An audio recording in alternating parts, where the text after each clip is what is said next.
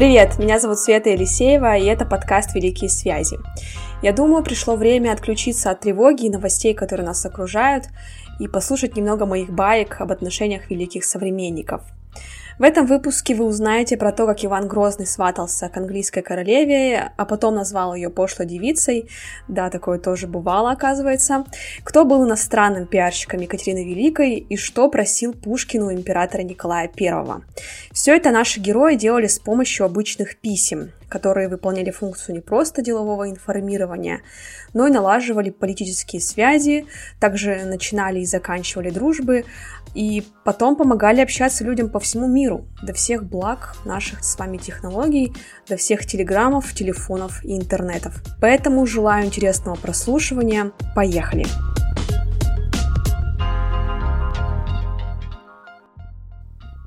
Ну что, давайте начну с того, о чем я упоминала еще в трейлере этого подкаста. Это история про Ивана Грозного и Елизавету I, про Россию и Англию в XVI веке. И действительно, для меня было открытием тот факт, что эти две личности вели переписку, что у них были планы и ожидания относительно друг друга, что у них была тактика, они ее придерживались, а, потому что, на мой взгляд, вообще вот весь период правления Рюриковичей в нашей истории, он очень сложный. И особенно в школе, когда вот ты только начинаешь все это изучать, тебе, дай бог бы всех понять, кто там Иван Третий, кто Четвертый, кто Ярополк, кто а, Святополк, и ты абсолютно абстрагируешься от того, что было вообще во всем мире в это время.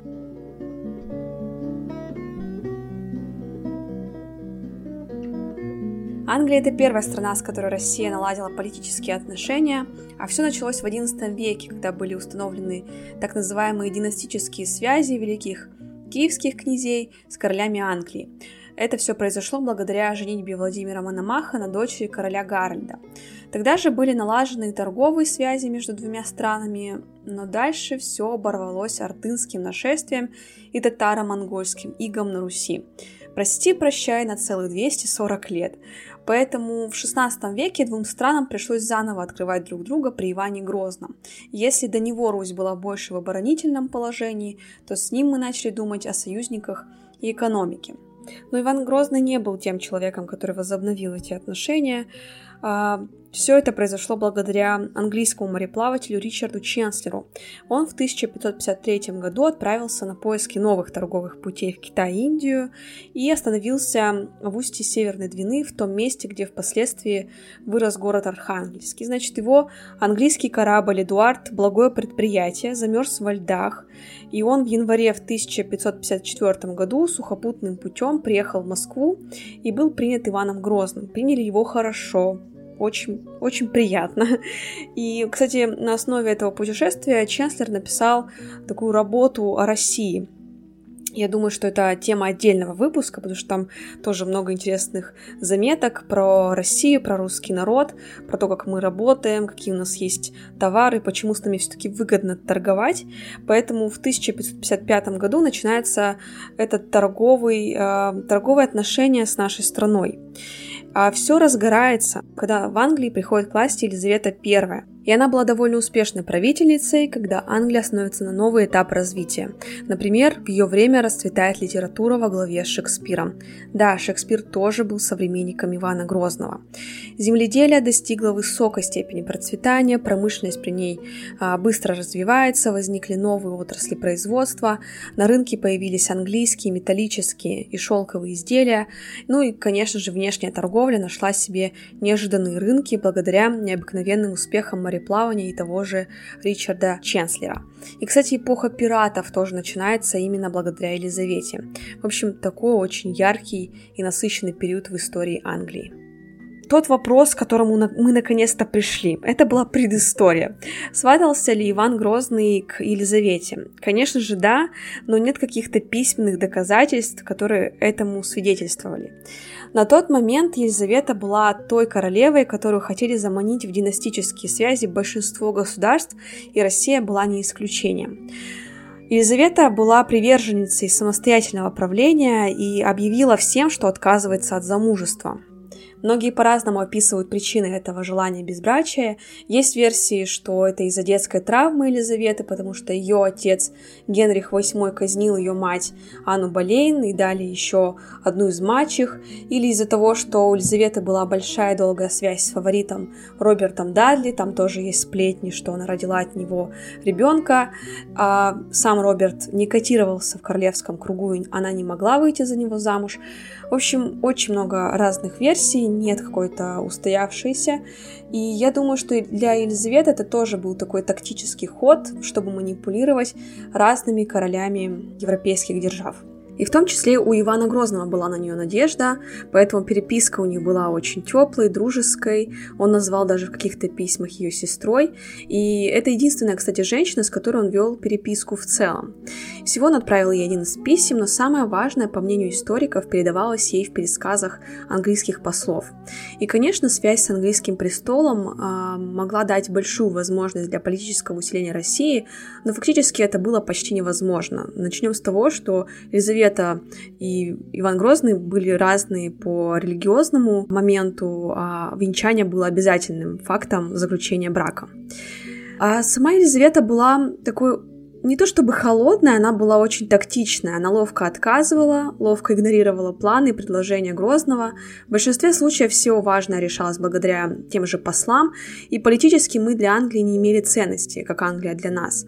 Мы очень помогали развивать экономику, осваивать новые земли для торговли, и вишенкой на торте стало то, что Иван Грозный разрешил всем английским торговцам не платить пошлин за продажу товара. И кроме этой роскошной возможности, англичанам было доступно пользоваться пользоваться северными портами, заниматься транзитной торговлей с Персией и Средней Азией и также захватывать в Белом море судно других европейских стран. Что касается предметов торговли, то англичане ввозили в Россию в основном изделия, развивавшиеся в Англии отраслей, это текстильная и металлургическая продукция, а также это оружие и вина. Мы экспортировали важные для Англии сырье, это смола, кожа, пушнина и лес. То есть экономически мы для них были ну, важными партнерами. В плане политики мы пытались получить в лице Англии хорошего союзника на мировой арене, и как-то русский посол Андрей Совин в течение года вел переговоры о заключении политического союза между Россией и Англией против Швеции и Польши в Ливонской войне, но получил лишь нейтральную грамоту о дружественных отношениях между государствами. Конечно, Елизавете было в минус портить отношения с большей половиной европейских государств. После этого Иван Грозный пишет просто огроменное письмо Елизавете, которое стало роковым. Это письмо от 24 октября 1570 года, где затрагиваются торговые проблемы. Иван очень негодует о том, что все а, английские купцы и торговцы перегибают палку, что им очень много дозволено, они загибают цену. А, и вообще, он указал, что страной Елизаветы управляют торговые мужики, а она, значит, ни о чем не заботится. Неоднократно в этом письме упоминаются некие тайные дела великого значения, которые Грозный передал королеве через посланника. Именно под этой формулировкой «тайные дела» многие понимают предложение о браке и о предоставлении политического убежища в случае необходимости. А это убежище Ивану Грозному ранее а, нужно было в годы опричнины, он опасался за свою жизнь и кстати, на, в ответ на эту просьбу Елизавета приглашала Ивана Васильевича посетить Англию и обещала радушный прием и угощение. Ни к чему это, конечно же, не привело. А, в общем, Иван Грозный был в ярости и в этом письме назвал Елизавету пошлой девицей. Это поставило на стоп отношения с Англией в течение 12 лет. Переборщила Елизавета в игру с Грозным. А теперь давайте перенесемся в эпоху просвещения, 18 век, то время, где появляется большое количество новаторских и прогрессивных мыслей, и все хотят этими мыслями делиться. Естественно, в переписке все это активно происходит, и особая популярность писем среди дворянского общества и всей интеллектуальной элиты привела к появлению такого своеобразного эпистолярного жанра. Там было много места лирическим описаниям, милым обращением и также глубоким переживаниям и пожеланиям. То есть они такие очень эмоциональные. Этот период очень ярко сказался на правлении Екатерины II. Будучи немкой, София Августа Фредерика Ангальд-Сербская, обожаю это длинное имя, она приехала в Россию из крохотного немецкого княжества и очень скоро оказалась в чужой для нее русской среде. Приняв православие, которое делало из нее свою, и выйдя замуж за Петра III, она таки не обрела счастья. Ее одиночество мотивировало ее на самообразование. И начиная с художественной литературы, ее взгляды переключились на французских философов, которые были популярны в то время. Там много имен, Жан-Жак Руссо, Монтескье, Вольтер, и вот как раз на Вольтере мы остановимся. Это просто хедлайнер эпохи просвещения, один из самых известных философов с либеральной идеей. Он был за свободу, за равенство всех людей, боролся с мракобесием и продвигал идею, что наука и просвещение сделают общество нравственным. И после прихода Екатерины II к правлению он давал ее поступкам комплименты и испытывал в целом к ней теплые чувства. И уже когда у них началась переписка, Он идеализировал внутреннюю политику русской императрицы и в письмах э, называет ее законодательницей пятой части земного шара. Также он поддерживает политику в Черноморском бассейне, удивляется тратам Екатерины на картины и другие сокровища искусства. В общем, позже Вольтер говорит о том, что русская императрица обязана подчинить себе Константинополь, освободить от мусульманского господства Грецию. Вольтер стал таким своеобразным имиджмейкером Екатерины. Именно благодаря его мнению общество западных держав восхищалось российской императрицей. И, к слову, в этот период она сделала очень много для страны в направлении культуры, но в ее приоритете всегда были только иностранные специалисты. Ей настолько хотелось показать свою мудрость и дальновидность в Европе, что она без конца звала в столицу а, ученых а, и литераторов из Франции, Пруссии, Австрии и поощряла иностранных работников искусства, но забывала про собственных видных деятелей. Все отечественные таланты должны были ей нравиться, чтобы получить добро на проекты. Я думаю, именно поэтому была очень строгая у нее цензура. И, например, взять ту же литературу, где высоко ценились эпичные оды в ее честь, э, там, восхваление ее правления и так далее. А вот описание быта страны, которое написал Александр Радищев в произведении «Путешествие из Петербурга в Москву», было, конечно же, отправлено в бан. Ладно, вернемся к Вольтеру. Э, в целом их общение можно назвать взаимовыгодным. Я не побоюсь сравнить это с коллаборацией. Привет всем маркетологам. Вольтер активно продвигал свои идеи в важном на, мировом, на мировой арене государстве. И Ему это, на мой взгляд, даже льстило. Он такой советник российской императрицы. А Екатерине прежде всего было выгодно иметь такого учителя, что повышает ее статус, ну и статус всей России э, в мире. Она напишет ему, что у нас в стране прогрессивно. Так Вольтер это всем передаст. Желая, чтобы Российская империя воспринималась мировой общественностью как развитая европейская держава, она объявила себя сторонницей этой эпохи просвещения. Ну и Вольтер, как французский авторитет, мог защитить ее интересы в политических напряженках. Ну и сама переписка у них была очень долгой, дружеской. Она охватывала период с 1763 по 1778 год. Они ни разу не виделись, как бы Екатерина не звала, не приглашала Вольтера в гости в Россию, он все-таки как-то увиливал от этого. Последнее письмо было отправлено Екатерине 13 мая 1778 года, а 30 мая Вольтер скончался. Всего на сегодняшний день известно о том, что было более 120 писем Вольтера и примерно столько же писем Екатерины II. После его смерти Екатерина сразу купила у племянницы Вольтера за очень большие деньги всю библиотеку философа, а там около 7 тысяч томов а, его работ. И эту библиотеку привезли в Россию и разместили в Эрмитаже.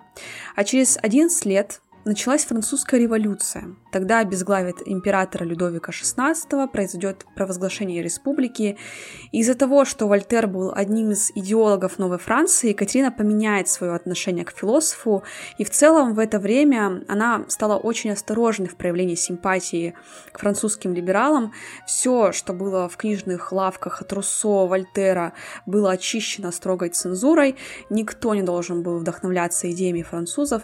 Не дай бог будет будет повторение этого сценария в России и начнется революция. Именно этого она очень сильно боялась. Так, ну а теперь, чтобы сделать этот выпуск еще более роскошным и фешенебельным, я добавлю историю про Александра Сергеевича Пушкина и императора Николая I. Как вам такое? Я думаю, что Пушкин а, не только как звезда литературы, но и как вольнодумец, вообще там друг всех декабристов, привлекал к себе внимание власти, поэтому в один момент он получил полный царский надсмотр. Но это не было чем-то плохим, да, его цензурили, его за ним следили, но ему давали очень много много поддержки, в том числе денег ему давали, что жить ему было очень, очень интересно и сложно в один момент. А между Пушкиным и Николаем было много общего. Они вообще ровесники, Николай был старше Пушкина всего на три года, поэтому воспитывались они э, и росли в одном и том же инфополе. Годы, в которые оба сформировались как личности, пришлись на правление Александра I, Отечественную войну 1812 года против Наполеона, а связало их восстание декабристов. В бунте участвовала немало друзей Пушкина, а Николай именно после этих событий занял престол. В 1826 году Пушкин находится в селе Михайловское, куда его в ссылку отправил еще Александр I, а, и тогда он пишет Николаю первое прошение о том, чтобы его освободили от ссылки. После этого Николай вызвал Пушкина на личную встречу. Что они там обсуждали, никто не знает, но результатом этой встречи стало то, что Пушкин был освобожден от ссылки, он мог жить в двух столицах России, но он все-таки пообещал, что он не будет участвовать в антиправительственной деятельности, и император тогда же объявил, что он сам станет его личным цензором. Это решение было невиданное доселе, никто так раньше не поступал, но я думаю, что самому Николаю Первому было интересно а, сотрудничать с Пушкиным. А посредника между поэтом и собой император назначил шефа жандармов и одновременно главного начальника третьей канцелярии Александра Бинкендорфа. Он руководил делом по расследованию дела декабристов, создавал строгую полицию и сам лично писал отзывы о произведениях Пушкина.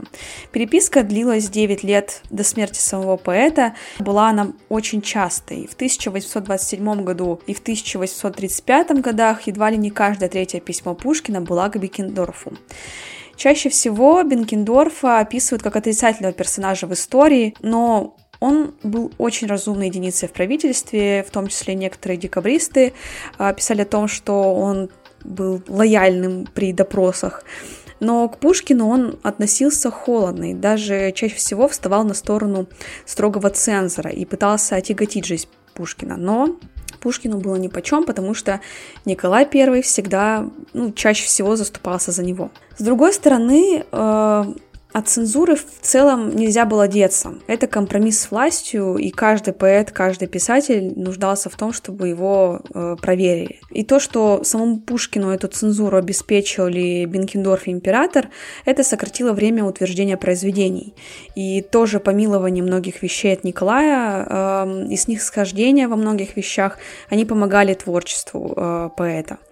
Но помимо самой царской цензуры Пушкин должен был представлять все свои сочинения в цензуру обычным порядком. В общем, э, с этим делом было все очень душно. Нельзя сказать, что переписка и общение с императором было каким-то отягощением для поэта, и больше эта коммуникация была для него полезным ресурсом.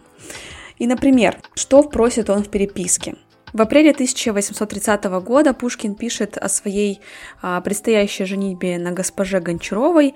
А, все это мило, прекрасно, отличный повод, чтобы после него упомянуть про печатание Бориса Годунова. А, с Борисом Годуновым все было очень тяжело. Это произведение было ну, почти запрещено, пока э, Пушкин не внесет все правки, пока не уничтожит все, что там отметил красным Николай I. Но именно вот в этот момент, сказав о том, что вот меня ждет свадьба, мне нужны средства для того, чтобы как-то обеспечивать мою новую семью, не знаю, была ли это какая-то жалость или это был подарок Николая I, но все-таки он ему разрешает печатать Бориса Годунова без тех правок, которые он хотел сделать, и Пушкин довольно отправляется а, в свое семейное путешествие. И в 1831 году Пушкин пишет Николаю просьбу о том, чтобы ему дали доступ во все секретные архивы. Он решил написать историю про Петра I, его наследников, до Петра III. Ему дают этот полный доступ. Он становится историком Петра и параллельно берет материалы для описания пугачевских восстаний для капитанской дочки. Ну, кстати, работу про Петра Первого Пушкин написать до смерти не успеет.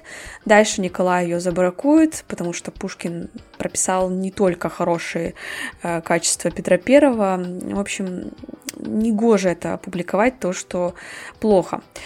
24 февраля 1832 года Пушкин пишет о благодарности за царский подарок. Ему подарили полное собрание законов Российской империи. Я считаю, это офигенный подарок.